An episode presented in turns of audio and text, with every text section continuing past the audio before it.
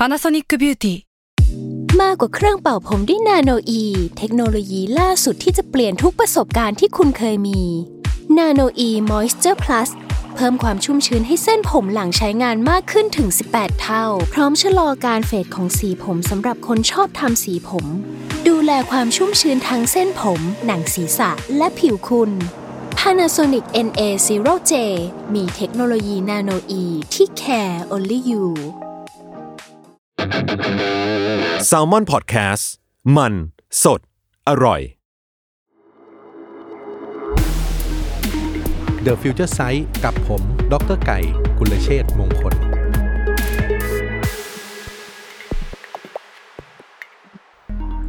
ผู้ฟังครับขอต้อนรับเข้าสู่รายการ The Future Sight นะครับกับผมพี่ไก่กุลเชษฐ์มงคลครับวันนี้เนี่ยเป็นวันที่ตื่นเต้นมากต้องบอกเลยว่าเรามีเกสต์นะครับมีแขกรับเชิญนะฮะจะมาคุยกันนะครับแล้วก็เป็นเทรนด์นึงที่ทุกวันนี้มีคนพูดถึงเยอะนะครับแล้วก็มีสอบถามผมด้วยนะครับก็อยากจะให้พูดอยากจะให้เล่าเรื่องนี้วันนี้ก็เลยมีโอกาสอันดีเลยไปจับเกสต์มาคนนึงแหละต้องไปเชิญมานะครับเกสต์ของพี่ไก่วันนี้ครับคือคุณพาดารีอุตสาหจิตครับเรียกสั้นๆว่าน้องนาวแล้วกันนะครับเดี๋ยวขออนุญาตเล่า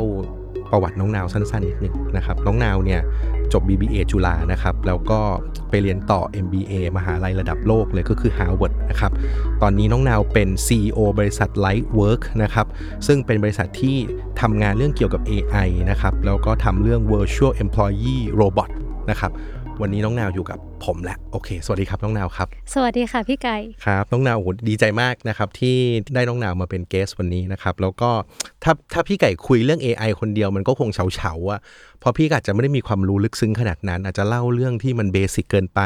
นะครับเพราะฉะนั้นวันนี้เนี่ยได้ผู้เชี่ยวชาญนะครับที่มีความรู้ความเข้าใจเรื่อง AI อย่างดีและที่สำคัญที่สุดเนี่ยพี่ปราบปลื้มมากตรงที่หนูเนี่ย MBA Harvard มันไม่ได้มีกี่คนบนโลกหรือในประเทศไทยที่จะเข้าไปเรียนได้ดังนั้นเนี่ยวันนี้เราคงมีเรื่องอะไรที่เราจะได้แชร์กันเยอะนะครับโอเคน้องนาวครับขออนุญาตเริ่มต้นคำถามแรกอย่างนี้เลยว่าพี่ถามแบบคนที่ไม่รู้เรื่องเลยนะฮะพี่งงมากกับคำว่า AI กับโรบอทเนี่ยAI กับโรบอทนี่มันต่างกันยังไงครับโอเคค่ะก็อาจจะเริ่มอธิบายจากคำว่าโรบอทก่อนละกันนะคะคือเวลาที่เราคิดคำว่าโรบอทเราก็จะคิดเป็นตัวขึ้นมาเลยเหมือนที่เราเห็นในหนังว่าเป็นแขนกลอย่างเงี้ยค่ะใช่ซึ่งในโรบอทนั้นอ่ะมันก็จะมีโปรแกรมมิ่งอยู่ว่าโรบอทเนี้ยให้เดินไปข้างหน้าได้ให้ยกของได้ให้ทำตามที่เราสั่งได้อย่างเงี้ยค่ะอันนั้นคือโรบอทครับ AI ถ้าเราเปรียบคือเราเปรียบเหมือนสมองของโรบอทตัวนั้นละกันค่ะซึ่ง AI ก็คือว่า AI ก็ย่อมาจากคำว่า Artificial Intelligence ก็คือว่าการที่ทำให้ machine หรือว่าคอมพิวเตอร์เนี่ยมันฉลาดมากแล้วก็ทำงานได้เหมือนกับคนหรือว่าเก่งกว่าคนนะคะ ถ้าเราบอกว่าเบสิก AI แล้วกันค่ะคือการที่เราโปรแกรมมิ่งให้มันทำตามที่เราสั่งอย่างเงี้ยค่ะโรบอทก็ถือเป็นส่วนหนึ่งของ AI ก็ได้ค่ะก็คือว่าโรบอทมันก็สามารถทำตามที่เราบอกให้มันเดินไปข้างหน้าได้ยกข้างหลังได้อย่างเงี้ยค่ะก็ถือว่าเป็น subset เหมือนกันแต่มันจะเป็น AI ส่วนที่เป็น AI สมัยเก่าระดับหนึ่งเป็น basic AI คือว่าเราสั่ง A มันทำ A เราสั่ง B มันทำ B มันจะไม่ได้คิดเองได้เยอะขนาดนั้นค่ะส่วน AI สมัยใหม่เนี่ยก็คือว่ามันก็จะพัฒนาไปมากกว่าการสั่งให้มันทำตามและมันก็จะเป็นเรื่องที่ว่าเราสั่งกว้างๆแล้วมันสามารถไปคิดเองได้ยกตัวอย่างเช่นคือ subset ของ AI เลยอะค่ะที่เราจะได้ยินบ่อยๆมันจะมาคู่กันคำว่า AI กับคำว่า ML คือมันคือคำว่า Machine Learning ค่ะ Machine Learning คือศาสตร์ที่ว่าเราบอก AI ไปว่าเรามี input หรือเรามีผลเริ่มต้นแบบนี้แล้วเราอยากรู้ว่า output จะเป็นยังไงพี่คิดว่าอันหนึ่งที่พี่เห็นคือสมมุติอันนี้เห็นมาจากฝรั่ง Machine Learning ที่วงการแพทย์เขาใช้ใช่ค่ะเวลาคนมาพบแพทย์เนี่ยแล้วเขาเป็นโรคผิวหนังคือโรคผิวหนังมันก็คงมีเยอะแต่ว่ามันก็คนก็จะเป็นซ้ำไปซ้ำมาพอเวลาเขาไปพบแพทย์แล้วเขาเห็นเขาทำนะเขาเอา AI มาตรวจ AI มันสามารถเรียนรู้ไปได้เรื่อยๆว่าเนี่ยคนนี้เป็นโรคอะไรหรือเหมือนมันเก็บข้อมูลเอาไว้จนวันนึงมีคนไข้มาอีกแล้วก็แค่หยิบโรคผิวหนังตัวเองถ่ายรูปให้ AI มันดูมันบอกได้เลยว่าเป็นโรคอะไรอย่างนี้ถือว่าเป็น Machine Learning ไหมฮะใช่เป็น Machine Learning ค่ะอันนี้เป็นดีเลยจะได้ยกตัวอย่างเคสที่เป็นทางการแพทย์นะคะเคสทางการแพทย์ที่เคยได้ยินบ่อยๆแล้วนะว่ามันเห็นผลเนี่ยก็คือว่าเคสการอ่านผลเอ็กซเรย์ค่ะสมมุติว่าเราบอกว่า อันนี้เป็นเคสที่มหาวิทยาลัยสแตนฟอร์ดเนี่ยเขาทำเขาบอกว่าเห็นผลเอ็กซเรย์อันนึงเนี่ยแล้วหมอจะต้องมาดูว่าคนเนี้ยเอ็กซเรย์เป็นปอดบวมหรือเปล่าค่ะซึ่งปกติที่แพทย์ทำเนี่ยก็คือแพทย์ก็ต้องมานั่งเปิดรูปดูว่ามีหมอกควันไหมมีจุดไหมแล้วก็ใช้เวลา analyze เนี่ยประมาณ20 นาที20 นาทีเนี่ยพอรู้ผลมาปุ๊บไม่ได้แปลว่าถูกต้อง 100% คนเราก็มีมองพลาดบ้างอย่างเงี้ยค่ะแต่ว่า AI เนี่ย accuracy สูงมากใส่เข้าไป10วินาทีรู้ผลเลยว่าคนนี้เป็นปอดบวมหรือเปล่าค่ะซึ่งอันเนี้ยคือจะอยู่ในฟิลด์ Machine Learning ซึ่ง Machine Learning เนี่ยถามว่ามันจะรู้ได้ยังไงวิธีการสอนมันคือสอนยังไงคือมันจะไม่ได้สอนแบบตรงไปตรงมาคือว่าถ้าคิดแบบสอนแบบ AI ที่เป็นเบสิกแล้วกันค่ะคือมันก็ต้องบอกว่าให้ไปหาจุดนี้ว่าจุดนี้มีสีขาวเท่านี้หรือเปล่าถ้ามีสีขาวแสดงว่ามีหมอกควันแสดงว่าเป็นปอดบวมแต่ว่าถ้าอย่างเงี้ยมันก็เป็นกลายเป็นว่าคนเป็นคนถอดสมการให้ก็จะยังมีโอกาสผิดพลาดอยู่แต่วิธีการสอนของ Machine Learning เนี่ยก็คือว่าเราให้ข้อมูลมันไป process เองเยอะมากๆเลยก็คือเราก็จะมีภาพของคนที่เรารู้แล้วว่าคนนี้เป็นปอดบวมแน่ๆสมมติว่ามี 5,000 รูปแล้วก็มีภาพที่เรารู้ว่า2คนนี้ไม่ใช่ปอดบวมแน่ๆ 5,000 รูปใส่เข้าไปแล้วก็สิ่งที่ AI จะหาก็คือว่ามันก็จะไปหาเองว่า element ในภาพเนี่ยส่วนไหนที่ทำให้เราสามารถรู้ได้ว่าคนนี้เป็นปอดบวมค่ะโดยที่คนไม่ต้อง define ออกมาด้วยซ้ำว่าต้องมีจุดสีขาวตรงนี้ต้องห่างกันกี่เซนอย่างเงี้ยค่ะคือมันจะไปประมวลผลได้เองว่าแฟกเตอร์ที่ทำให้ปอดบวมคืออะไรค่ะเพราะว่าจริงๆความยากคือการที่เราต้อง define ว่าแฟกเตอร์พวกเนี้ยคืออะไรแต่ว่า AI มันทำได้เองใช่มันทำได้เองแล้วมันถูกต้องแล้วคำถามต่อมาก็คือแล้วมันทำได้เองได้ยังไงนะคนเขียนโปรแกรมให้มันทำเหรอครับหรือว่ามันพัฒนาตัวมันเองอันนี้คืองงมากคือมันจะมีอัลกอริทึมที่เราเรียกว่าเป็น machine learning algorithm อะค่ะคือเป็น machine learning ที่สอนให้ตัวคอมพิวเตอร์เนี่ยมันสามารถรู้ได้เองว่าอะไรคือ A อะไรคือ B อันนี้คือปอดบวมหรือไม่ปอดบวมผ่านกระบวนการที่จะต้องเอาข้อมูลเยอะๆเนี่ยมาให้มันเรียนรู้ไปค่ะวิธีการก็คือว่าเราก็จะมีภาพที่เราแปะไว้ว่าภาพนี้คือปอดบวมให้มันดู 5,000 รูปเราก็จะมีภาพที่บอกว่าภาพนี้ไม่ใช่ปอดบวมให้มันดู 5,000 รูป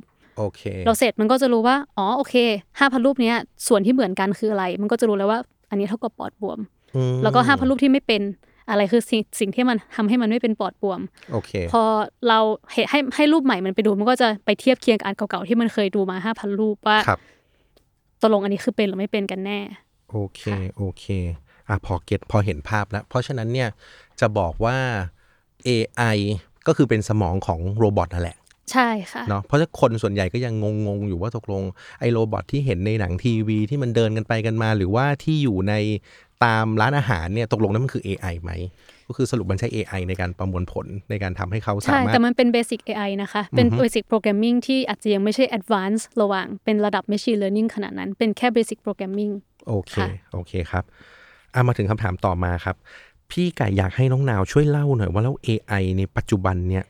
มันถูกนำมาใช้ประโยชน์อะไรบ้างอยากฟังที่มันว้าวๆของต่างประเทศนิดนึงลองยกตัวอย่างให้พี่ฟังนิดนึงว่าเป็นยังไงแล้วเดี๋ยวพี่มีคำถามหลายๆอย่างอยากจะถามด้วยเพราะว่าอ่านข่าวมาด้วยเห็นด้วยมีคนชอบพูดว่า AI มันมาทำไอ้นี่แทนมนุษย์มั่งมาเป็นนักข่าวมั่งอะไรมั่งว่ามันจริงเหรอนะครับน้องนาวลองช่วยเล่าพี่ฟังนิดนึงค่ะได้เลยค่ะคือถ้าเรามองภาพเทคนิคอลแล้วกันค่ะว่า AI จะต้องมาช่วยคำนวณเลขได้คำนวณนู่นนี่นั่นได้อย่างเงี้ยค่ะอันนี้นับว่าทุกคนคงเข้าใจอยู่แล้วว่ามันทำได้เพราะมันคือคล้ายๆไปเป็นความรู้ด้านเทคนิคอลเนาะซึ่งสิ่งที่คนเราจะคิดว่า AI ทำไม่ได้เนี่ยคือเรื่อง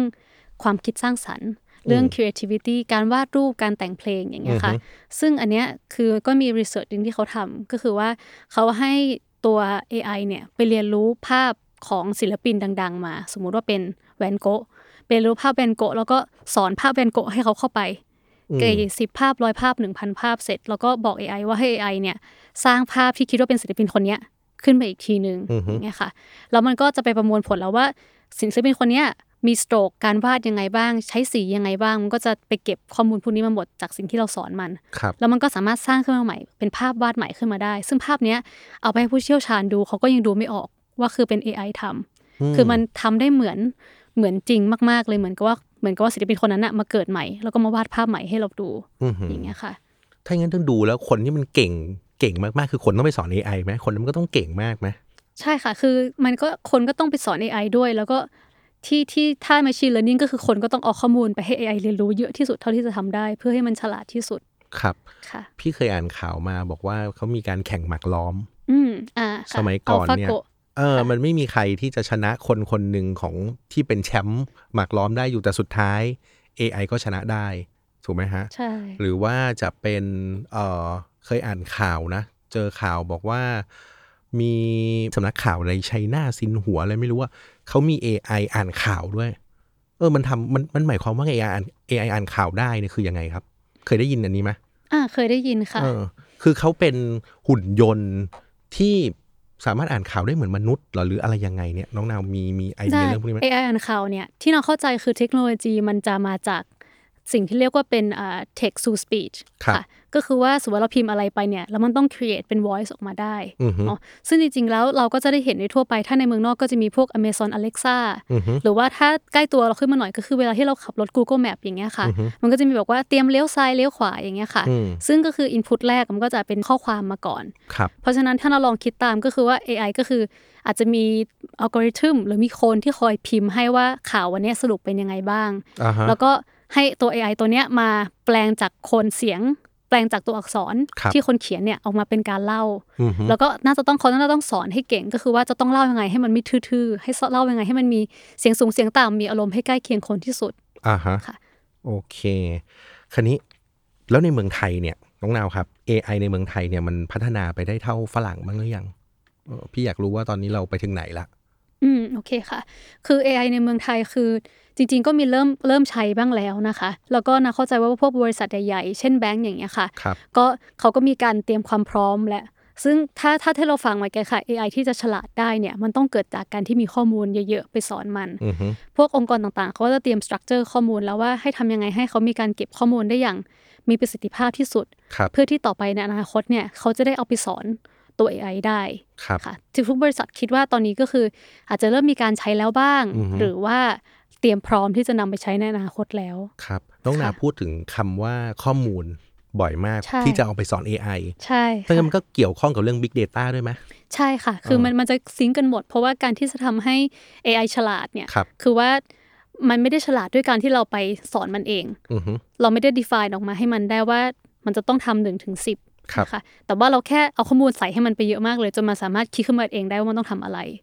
ค่ะเพราะฉะนั้นเนี่ยข้อมูลเป็นสิ่งที่สำคัญที่สุดเลยด้วยซ้ำค่ะ okay. ถ้าคนที่อยู่ในวงการ AI เขาจะเข้าใจกันว่าจริงๆตัวอัลกอริทึมที่เอาไว้สอนโรบอทเนี่ยมันก็จะมีอยู่ไม่ได้ต่างกันมากทุกคนก็จะใช้คล้ายๆกันหมดแต่สิ่งที่ทำให้โรบอทตัวนึงฉลาดกว่าอีกตัวนึงเนี่ยมันคือจำนวนข้อมูลโอเคนี่มาถึงคำถามที่อยากจะรู้ด้วยว่าอะไรที่พูดว่า AI อัลกอริทึมหรืออะไรพวกเนี้ยพวกไอ้ตัวเนี้ยมันเป็นสำเร็จรูปอยู่แล้วไหมฮะหรือว่ามันคนต้องเอามาเขียนใหม่ยกตัวอย่างเช่นแบงค์นึงอยากจะเอาระบบ AI มาทำงานสักอย่างนึงหรือบริษัทเครื่องดื่มสักบริษัทนึงอยากจะเอา AI มาทำงานเนี่ยเขาต้องทำยังไงเขาต้อง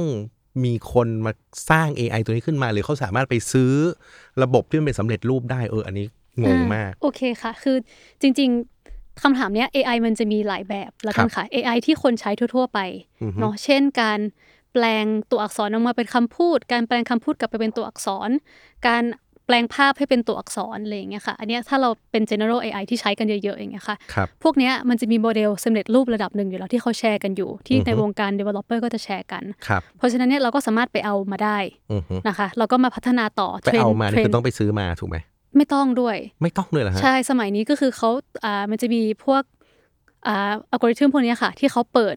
แชร์ให้คอมมูนิตี้เนี่ยไปเอามาพัฒนาต่อได้ค่ะคือมีเข้าใจว่าแบบที่ต้องซื้อก็คงจะมี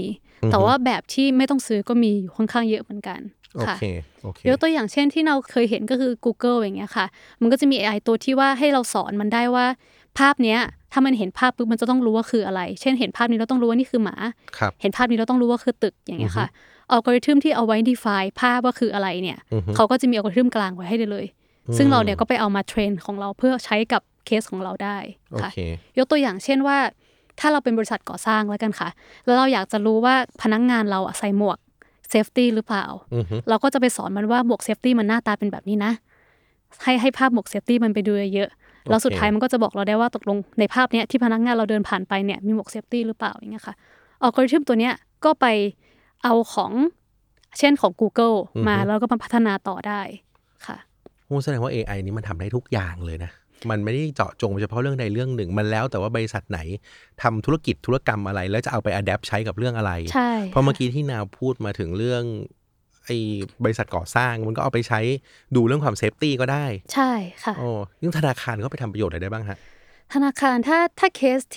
ที่ดังๆที่คนจะคิดภาพง่ายๆก็คือเช่นว่าเหมือน Alibaba ตัว Ant Financial อะค่ะก็คือเอา AI เนี่ยช่วยประมวลผลว่าเราควรจะปล่อยกู้ให้คนนี้หรือเปล่าค่ะปกติถ้าเราขอกู้แบงก์แล้วกันค่ะถ้ายิ่งเฉพาะในไทยเนี่ยมันโปรเซสมันนานมากๆเลยกว่าจะต้องกรอกเอกสารกว่าจะต้องไปหางบการเงินแล้วก็ส่งไปให้แบงก์ใช้พิจารณาอีกประมาณ2อาทิตย์ถึง1เดือนอย่างเงี้ยค่ะแต่ว่าของทางที่เมืองจีนเนี่ยเขาสามารถบอกได้ภายในไม่กี่วินาทีเขาตอบได้เลยว่าให้กู้ไม่ให้กู้อย่างเงี้ยค่ะซึ่งถามว่าวิธีการที่เขาเอาไปใช้คือยังไงคือเขาอะไปเก็บข้อมูลคนๆนั้นมาเยอะมากเช่นสมมติว่าตัวเมืองจีนจะมีตัว Alipay ที่เป็นกระเป๋าตังค์อะค่ะเขาก็จะมีข้อมูลแล้วว่าคนนี้ใช้จ่ายยังไงบ้างมีวินัยการเงินแค่ไหนแล้วก็นอกจากการใช้จ่ายเขาก็จะลงไปดูถึงว่าใช้จ่ายประเภทไหนเป็นประเภทที่ส่งเสริมความรู้ประเภทที่หรือว่าเป็น entertainment แล้วก็เอามาวิเคราะห์อย่างเงี้ยค่ะซึ่งแบงก์ไทยเนี่ยตอนนี้ก็พยายามทำอย่างนี้อยู่เหมือนกันทุกๆแบงก์เลยก็คือว่าทำไงก็ได้ให้เราได้ข้อมูลของลูกค้ามาเยอะที่สุด uh-huh. เพื่อที่ว่าพอเรามี data ของลูกค้าเยอะเนี่ยเราก็จะเข้าใจเขามากขึ้นสามารถเสนอ offer service ที่เหมาะกับเขาที่สุดเข้าไปได้โอเคเอาไปใช้ประโยชน์อย่างอื่นได้อีกใช่ค่ะอ่ะพี่ลองเปลี่ยนอุตสาหกรรมบ้างสมมติโรงพยาบาลอ่ะโรงพยาบาลเอา AI ไปทำอะไรได้บ้างโรงพยาบาลเอาไปทำอะไรเหมือนกี้ที่เล่าไปที่บอกว่าเอาไปดูภาพ X-ray เนาะดูภาพ X-ray นั่นก็เป็นเคสหรือว่าจริงๆซึ่งมันก็ไม่ใช่แค่ X-ray แล้วพออย่างนี้ก็คือเหมือนกับที่อาจารย์ไก่พูดไปว่าคือหลักการของมันเหมือนกันคือว่าดูภาพแล้วให้ตอบได้ว่าคือ A หรือ B เป็นหรือไม่เป็นอย่างเงี้ยค่ะมันก็แอพพลายกับทุกอย่างเลยไปภาพสแกนรูม่านตาเอาไปดูว่าคนจะเป็นต้อหรือไม่เป็นต้ออย่างเงี้ยค่ะก็แอพพลายได้เยอะมากหรือว่าล่าสุดที่ประเทศไทยเรามีโควิดเนาะเหมือนทางหัวเว่ยเขาก็มี AI ที่เอาไว้ดูว่าภาพ X-ray ปอดคนเนี้ยมีเป็นโควิดหรือไม่เป็นโควิดก็เอามาให้ที่ทางเข้าใจว่าเป็นทางศิริราชเอามาใช้ได้เหมือนกันค่ะคือมันก็ AI ตอนนี้คือนะว่ามันใกล้ตัวขึ้นมาเรื่อยๆแล้วค่ะคือมันไม่ใช่ว่า AI คือกว้างขวางคือปัจจุบันเนี้ยคนเราใช้ AI อยู่แล้วแหละแค่ยังไม่รู้ตัวคุยกับน้องนาวเรารู้สึกมันใกล้ตัวจริงๆเพราะว่าอย่างพี่เนี่ยใกล้เคียงกับ AI ที่สุดก็อาจจะเป็นโทรศัพท์นะฮะที่ยกโทรศัพท์ขึ้นมาถ่ายแล้วมันรู้ว่าเนี่ยเป็นภาพอาหารหรือเป็นภาพคนหรืออะไรเงี้ยใช่โอเคพี่ได้ข่าวว่าตอนนี้วงการกฎหมายเองในต่างประเทศก็เอา AI มาใช้เอามาตัดสินคดีความได้ด้วยนะเพราะว่า AI ก็จะสามารถจำพวกประมวลกฎหมายอะไรได้ดีกว่าคนแล้วก็ตัดสินได้แม่นยำกว่าซึ่งต้องบอกเลยว่าถ้าเกิดว่าประเทศไทยใช้เมื่อไหร่ปุ๊บเนี่ยเรื่องราวที่เกิดขึ้นอยู่ทุกวันนี้ เรื่องการตัดสินเรื่องที่มันเป็นเรื่องเป็นราวอยู่เนี่ยมันก็อาจจะตัดสินได้แม่นยำก็ได้นะกลับมาอีกเรื่องนึงที่พี่อยากจะทราบมากแล้วพอดีเมื่อกี้เกริ่นนำเนี่ยตอนเริ่มต้นรายการว่าปัจจุบันน้องนาวเนี่ยเป็น CEO ของบริษัท Lightwerk นะครับแล้วก็ทำงานเรื่อง AI ด้วยเพราะฉะนั้นพี่อยากจะให้น้องนาวเล่าเรื่องที่ตอนนี้บริษัททำหรือน้องนาวทำอยู่ว่าน้องนาวทำอะไรบ้างเกี่ยวกับ AI ได้ค่ะ คือตัว Lightwerk อะค่ะเป็นแพลตฟอร์มที่ทำเราสร้างสิ่งที่เรียกว่า Virtual Employee Robot หรือว่าโปรแกรมหุ่นยนต์ช่วยพนักงานค่ะมันใช้เทคโนโลยีทั้งRobotic Process Automation Computer Vision แล้วก็ผสมกับ AI เนี่ยมาช่วย automate งานในออฟฟิศค่ะถามว่ามันทำยังไงก็คือว่าถ้าเวลาเราทุกๆบริษัทเลยอะค่ะจะมีงานที่ภาษาไทยเราเรียกว่าเป็นงานถึกเนาะงานที่ต้องทำซ้ำๆกรอกข้อมูลไปมางานแบบรูทีนสุดๆใช่งานรูทีนที่ต้องเสียเวลามานั่งพิมพ์มานั่งกรอกอย่างเงี้ยค่ะซึ่งจริงๆเนี่ยเป็นงานที่เราเองรู้สึกว่าเฮ้ยคนเราจริงๆมันมีศักยภาพมากกว่านั้นเราก็เลยคิดว่าถ้าอย่างนั้นอะเราก็เอาตัวโรบอติกเนี่ยเอาตัวซอฟต์แวร์เนี่ยเข้าไปทำแทนดีกว่าค่ะก็คือว่าต่อไปสมมติว่าวันนึงพี่ไก่อาจจะต้องทำรายงานพิมพ์รายงาน10หน้าไปกรอกในแพลตฟอร์ม A แพลตฟอร์ม B อย่างเงี้ยค่ะก็เราก็บอกว่าถ้าต่อไปไม่ต้องแล้วต่อไปเนี่ยพี่ไก่ก็อธิบายให้เราฟังทีเดียวเพราะว่า10หน้าเนี้ยทำยังไงแล้วก็ต่อไปพี่ไก่ก็บอกว่า10หน้าเนี้ยต้องทำสมมติว่าต้องทำทุกๆ2อาทิตย์อย่างเงี้ยค่ะต่อไปเราก็จะตั้งเวลาให้เลยว่าให้มันทำเอง2อาทิตย์เลยแล้วก็เพราะฉะนั้นพี่ไก่ก็จะไม่ต้องเสียเวลามานั่งทำรายงานอันนี้แหละเพราะว่าตัวโรบอติกเนี่ยตัว Virtual Employee Robot เนี่ยมันจะมาช่วยทำให้แต่พี่ก็ต้องเอาข้อมูลไปป้อนให้มันอยู่ดีถูกไหมในครั้งแรกใช่ค่ะแค่ในครั้งแรกที่อาจจะต้องมาเทรนนิ่งมันนิดนึงว่าเป็นยังไงค่ะโอเคยกตัวอย่างอื่นอีกมีไหมฮะยกตัวอย่างเช่นเรามีลูกค้าละกันค่ะลูกค้าที่ขายของในขายของออนไลน์นะคะแล้วก็ขายของออนไลน์ในทั้ง Lazada Shopee เองหรือว่าในเว็บไซต์ของเขาเองก็ดีอะค่ะแล้วก็เวลาเราขายของออนไลน์เนี่ยมันก็จะมีข้อมูลอยู่ในออนไลน์อยู่หลายๆชุดเลยใช่ไหมคะ ทีนี้ถ้าเราตัดกลับมาว่าในบริษัทเราเนี่ยก็จะมีระบบ ERP หรือว่า Enterprise Resource Planning เนี่ยอยู่นะคะยกตัวอย่างเช่นที่มันจะเป็นระบบเชื่อมบัญชีว่าเราต้องไปคอยกรอกให้บัญชีรู้ว่าเราขายของได้เท่าไหร่ไปเชื่อมกับการคลังว่าตอนนี้เรามีของในสต็อกเท่าไหร่อย่างเงี้ยค่ะแล้วระบบพวกนี้มันไม่เชื่อมกันค่ะก็กลายเป็นว่าลูกค้าเจอปัญหาว่าคนสั่งของมาปุ๊บพนักงานไปเช็คในคลังไม่ทันไม่รู้ว่าของหมดแล้วลูกค้าสั่งไปแล้วโดนลูกค้าคอมเพลนหรือว่าลูกค้าสั่งมาเยอะมากๆเลยเอาเข้ามาคีย์ในระบบเพื่อให้ไปโปรเซสทางบัญชีต่อไม่ทันลูกค้าก็คอมเพลนส่งของไม่ทันอีกเสียโอกาสในการขายอีกอย่างเงี้ยค่ะเขาก็เอาตัวซอฟต์แวร์ Virtual Employee Robot เนี่ยเข้าไปช่วยทำงานแทนให้ตอนนี้เนี่ยไม่ว่าจะได้รับออเดอร์100ออเดอร์หรือ 1,000 หรือ 2,000 ออเดอร์เนี่ยตัวโรบอติกก็ทำให้ seamless ละมันก็คือว่ามันก็จะไปเชื่อมข้อมูลระบบนี้มาคีย์คำนวณให้เองเลยก็ต่อไปก็คือเขาก็ไม่ต้องทำอะไรแล้วเขาแค่มานั่งมอนิเตอร์ใช่ว่าเอ้ยวันนี้มันขายของไม่ได้กี่อันแล้วโรบอติกมันคีย์ให้หมดแล้วค่ะโอเคอันนี้คือบริษัทอย่างพวก Lazada พวกที่ขายของออนไลน์สมมติถ้ามีลูกค้าโรงพยาบาลมาอ่ะน้องนาวครับบริษัทน้องนาวไอ้ Virtual Employee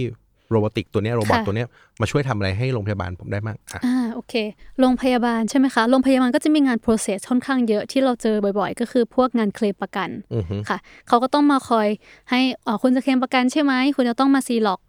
บัตรประชาชนคุณตรงนี้ก่อนนะคุณจะต้องมากรอกข้อมูลตรงนี้ก่อนนะขอข้อมูลว่ากรมธรรม์ที่คุณมีคือของที่ไหนอะไรอย่างเงี้ยค่ะ ซึ่งเป็น process ที่ใช้เวลาแล้วเป็น process ที่จริงๆมันก็ค่อนข้างง่ายพอสมควรก็คือสามารถ automate ได้ค่ะก็คือต่อไปก็คือว่าคนเข้าไปที่โรงพยาบาลปุ๊บเนี่ยมันก็สามารถซิงค์ข้อมูลได้เลยเขาอาจจะบอกชื่อครั้งเดียวแล้วมันก็โรบอติกก็สามารถ process เรื่องการเคลมประกันให้โดยอัตโนมัติเลยโอเคพูดง่ายๆคือเอาไป adapt ใช้กับงานรูทีนงานพวก transaction นี้ได้หมดเลยโดยที่ไม่ต้องใช้คนใช่ค่ะงานเอกสารงานออฟฟิศงานบัญชีการเงินค่ะโอเคครับมาถึงตรงนี้มันก็เลยมาเชื่อมโยงกับคำถามถัดมาซึ่งตัวพี่ไก่เองแล้วก็คนจำนวนมากอยากรู้แล้วก็คาใจแล้วก็ต้องบอกว่าคนจำนวนมากก็รู้สึกว่า insecure ด้วยคือเรื่องงานเพราะตอนนี้ก็คือเท่าที่น้องนาวเล่าคือ AI มันทำได้สารพัดน่ะเพราะฉะนั้นเนี่ยมันเป็นไปได้ไหมว่ามันจะเข้ามาแทนที่การทำงานของคนในปัจจุบันแล้วก็ในอนาคตเนี่ยพูดง่ายๆคือคนจะตกงานเพิ่มขึ้นไหมหรือว่าคนจะต้องถูก AI เข้ามาทดแทนอะไรยังไงบ้างน้องนาวลองเล่าให้ฟังหน่อยครับค่ะคืออันเนี้ยจริงๆก็เป็นคำถามที่คนถกเถียงกันมาค่อนข้างเยอะนะคะคือถ้าถามแล้วว่า AI มันจะมาแทนคนไหมเนี่ยถ้าแทนคนทั้งคนเลยอ่ะมันไม่แทนคนหรอกแต่ว่ามันจะมาแทนงานที่คนทำบางส่วนไหมเนี่ยทีนี้ถ้าตอบจริงๆก็คือมันก็มาแทนค่ะถ้าเราดูกลับไปถ้าไม่ใช่ AI ละกันถ้าสมัยก่อนเราไม่มีเครื่องคิดเลขอย่างเงี้ยค่ะครับแล้วเราก็ต้องมานั่งค่อยๆคิดในกระดาษหรือว่าในแผ่นโน้ตอะไรก็ตามเนี่ยปัจจุบันเราก็งานนั้นก็ถูกรีเพลซไปละโดยมีเครื่องคิดเลขใช่ไหมคะหรือว่าถ้าเรามองกลับไปสมัยก่อนว่าคนเราต้องทำบัญชีในกระดาษตอนนี้ก็ไม่ต้องทำแล้วก็ถูกรีเพลซด้วยการทำใน Excel อย่างเงี้ยค่ะคือ AI มันก็จะเป็นอย่างนั้นเหมือนกันว่าต่อไปคุณหมออาจจะไม่ต้องเสียเวลามานั่งอ่านผลเอ็กซเรย์เองแล้วเพราะว่ามี AI เนี่ยที่มันรู้แล้วมันตอบได้เร็วเนี่ยมาช่วยอ่านให้คุณหมอก็ไปโฟกัสกับงานอื่นที่ AI ทำไม่ได้เช่นการจะไปอ่านผลให้คนไข้ฟังยังไงคนไข้รู้สึกสบายใจหรือว่าการไปทำอะไรที่เป็นเกี่ยวกับเรื่อง human interaction เรื่องความสัมพันธ์ที่ตัว AI เนี่ยจะทำแทนไม่ได้ทำไม่ได้ใช่ค่ะโอเคอ่านข่าวนึงครับเจอคือบริษัท Goldman Sachs ครับที่นิวยอร์กปลดคนงานออกไปจาก500คนน่ะเหลือ3คนคนที่เป็นมาร์เก็ตติ้งอ่ะค่ะเพราะว่าบอกว่า AI สามารถที่จะทำการขายพวก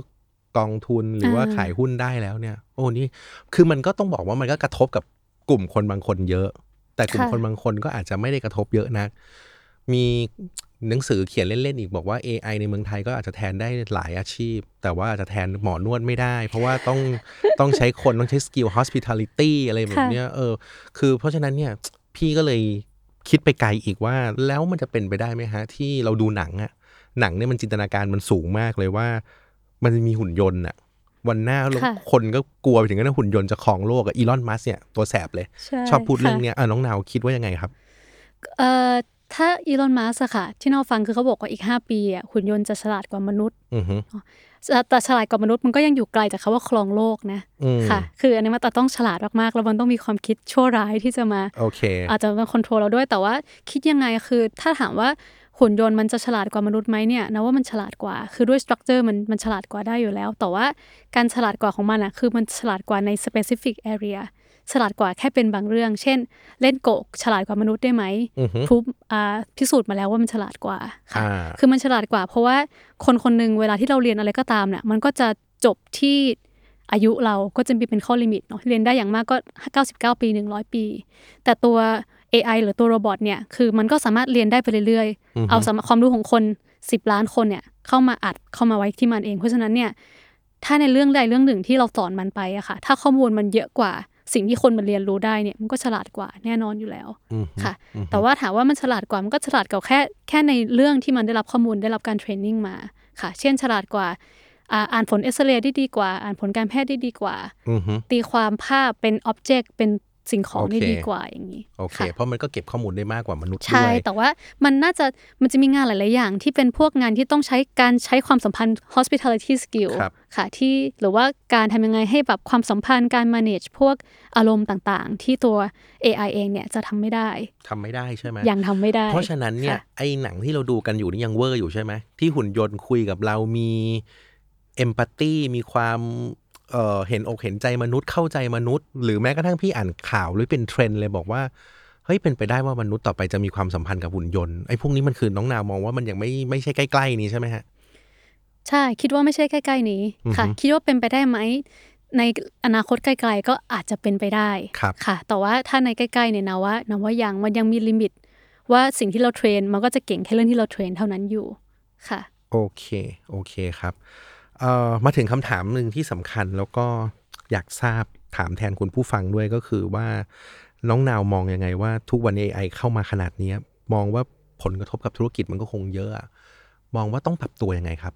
คนไทยโดยเฉพาะคนไทยนะค่ะคือปรับตัวอย่างแรกเลยอะค่ะเมื่อกี้ที่เราคุยกันไปว่า AI ที่มันฉลาดมันต่างกันที่ข้อมูลนะคะเพราะฉะนั้นเนี่ยเราจะต้องไปสำรวจองค์กรตัวเองก่อนเลยว่าเรามีข้อมูลลูกค้า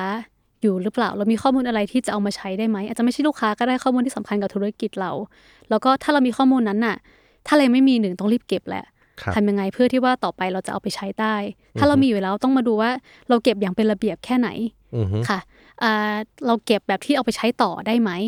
อย่างนี้ค่ะเราก็ต้องมาปรับกันว่าทำยังไงให้มันเก็บที่มันเอาไปใช้ได้แล้วก็ต่อยอดให้ฐานข้อมูลนี้มันใหญ่ขึ้นไปได้เรื่อยๆค่ะอันนี้คืออย่างที่1คือเตรียมข้อมูลให้มันนำไปใช้ได้ okay. 2คือว่าอาจจะต้องมีคนในองค์กรที่เริ่มศึกษาเรื่องพวกนี้ค่ะว่าองค์กรเราจะสามารถเอา AI ไม่ว่าจะเป็นการที่เราสร้างเองหรือเอาคนอื่นมาประยุกต์ใช้เนี่ยได้ยังไงบ้าง uh-huh. ค่ะเพื่อที่ว่ามันจะส่งผลกระทบกับการทำงานแหละเช่นว่าถ้าสมมติว่า AI สามารถเอามาใช้ใน marketing ได้ทีม marketing เราจะต้องรู้ uh-huh. แล้วก็จะได้เป็นคนแรกๆที่เอามาใช้งานด้วยโอเคเป็นอย่างนั้นแต่เอาจริงๆแล้วคือคนไทยก็ยังเอาตรงๆยังไม่ได้ติดตามอะไรมากนะพวกนี้ยังไม่ได้มีการเตรียมความพร้อมแสดงว่าเมื่อกี้ที่พูดเรื่องข้อมูลอย่างนึงพี่ขอย้อนกลับไปหน่อยว่าน้องนาวบอกว่าข้อมูลต้องมีระบบระเบียบในการเก็บแล้วเก็บให้ครบแสดงว่าที่น้องนาวไปเจอที่ทำบริษัทอยู่ตอนนี้มีไหมไปเจอลูกค้าแล้วก็เราทำงานให้เขาไม่ได้เพราะเขาข้อมูลที่เขามีอยู่หรือว่าสิ่งที่เขาทำอยู่มันกระจัดกระจายมากไม่เป็นระเบียบเลยใช่ค่ะก็อันนี้เจอเยอะเลยค่ะคือจริงๆทั้งทำบริษัทเองก็มีทำเกี่ยวกับโปรเจกต์วิจัยร่วมกับอาจารย์มหาลัยหลายๆที่นะคะซึ่งอาจารย์ก็จะบอกว่าส่วนที่ยากไม่ใช่ส่วนเขียนอัลกอริทึมหรอกส่วนที่ยากคือว่าไปหาข้อมูลมาข้อมูลที่มันสะอาดพอที่มันเป็นสตรัคเจอร์พอที่จะเอามาสอนโรบอทได้เพราะว่าปัจจุบันเวลาคนเก็บข้อมูลเนี่ยก็จะเก็บแบบตามใจฉันค่ะอาจจะไม่ได้มองแผนว่าเก็บยังไงให้เอาไปใช้ในอนาคตได้ต่อค่ะเพราะฉะนั้นเพื่อที่ว่าเราจะได้มีฐานข้อมูลที่เยอะพอที่จะเอาไปใช้ได้ในอนาคตเนี่ยก็ต้องสร้างฐานข้อมูลที่มันสวยงามที่มันเป็นสตรัคเจอร์ที่เอาไปใช้ต่อได้ด้วย okay. ซึ่งหลายๆองค์กรของไทยก็อาจจะยังไม่ได้ fully utilize ข้อมูลเหล่านี้ครับค่ะคำถามสุดท้ายอันนี้ขอถามเรื่องบริษัทนิดนึงว่าจริงๆเกิดมาไม่เคยได้ยินเรื่องบริษัทไหนที่ทำเรื่องพวกนี้เลยก็ได้ยิน AI มาเยอะแต่ไม่คิดว่ามีบริษัทที่เข้ามาทำเรื่อง Virtual Employee Robotic อะไรพวกนี้ซึ่งไอ้ครั้งแรกที่เคยได้ยินเลยน้องนาวบริษัทของน้องนาวนี่เป็นบริษัทเดียวเลยไหมฮะในเมืองไทยเป็นบริษัทเดียวในเมืองไทยใช่ค่ะเป็นบริษัทแรกแล้วก็บริษัทเดียวที่ทำเรื่อง Virtual Employee Robot หรือว่าถ้าใน Field Technical มันก็จะเป็นพวกสิ่งที่เรียกว่า Robotic Process Automation ค่ะโอเคครับแล้วถามในเชิงกลยุทธ์หน่อยแล้ววันหน้าเราจะทำยังไงให้เรามีความได้เปรียบในการแข่งขันเนี่ยอยู่ไปเรื่อยๆไม่โดนคน copy อ่ะ ค่ะคือปัจจุบันนะคะคือของเราก็คือโฟกัสโฟกัสการทำเซอร์วิสออโตเมตงานพวกนี้ให้กับบริษัทในไทยแล้วก็พอเราโฟกัสงานพวกนี้เราก็จะมีข้อมูลเยอะขึ้นเช่นเอกสารภาษาไทยเป็นยังไงคนไทยทำโฟลว์กับงานยังไงอย่างเงี้ยค่ะคือเราคิดว่าเอจที่ทำให้เราชนะเนี่ยคือการที่เรามีลูกค้าเยอะแล้วก็เราได้ทำก่อนแล้วเราก็รู้จักข้อมูลของลูกค้าคนไทยเนี่ยดีที่สุดแล้วก็ต่อไปถ้าสมมติว่ามีคนที่จะมาทำตามหรือว่าคนที่จะเป็น second player อย่างเงี้ยค่ะเขาก็จะต้องมาตามเก็บข้อมูลพวกเนี้ยโอเคซึ่งก็ทำให้ตามยากค่ะเพราะเราเก็บมาในสักระยะหนึ่งแล้วใช่ค่ะโอเคครับวันนี้ได้ความรู้แล้วก็เรื่องราวใหม่ๆเกี่ยวกับเรื่อง AI ซึ่งก็ทำให้ตัวผมเองเนี่ยเปิดโลกทัศน์ด้วยนะเพราะแต่ก่อนเข้าใจคำว่า AI แบบพื้นฐานมากอย่างที่บอกว่ารู้ได้เต็มที่ก็คือมันใช้ถ่ายรูปได้ทำอะไรได้ช่วยเราคิดตัดสินใจนู่นนี่ได้แต่ไม่ได้คิดว่ามันทำอะไรได้มากมายขนาดนี้นะครับก็พี่ไก่ขอบคุณน้องนาวมากวันนี้ที่ให้โอกาสแล้วก็เป็นเกียรตินะให้เสียสละเวลาให้กับทางรายการ The Future Sight นะครับเอาวันหน้าถ้าเกิดว่ามันมีเรื่องอะไรที่มันมีความเกี่ยวข้องกับเรื่องเทคโนโลยีอีกวันหน้าพี่อาจจะต้องรบกวนน้องนาวนะครับต้องขอบคุณพี่ไก่มากๆเช่นกันค่ะแล้วก็ทางรายการ Future Sight ด้วยที่ได้ให้โอกาสค่ะได้ครับขอบคุณมากนะครับน้องนาวครับโอเคแล้วก็ขอบคุณคุณผู้ฟังทุกท่านมากเดี๋ยวเราพบกันใหม่ EP หน้ากับ Future Sight นะครับทางทุกช่องทางของ Salmon Podcast ครับสวัสดีครับสวัสดีค่ะ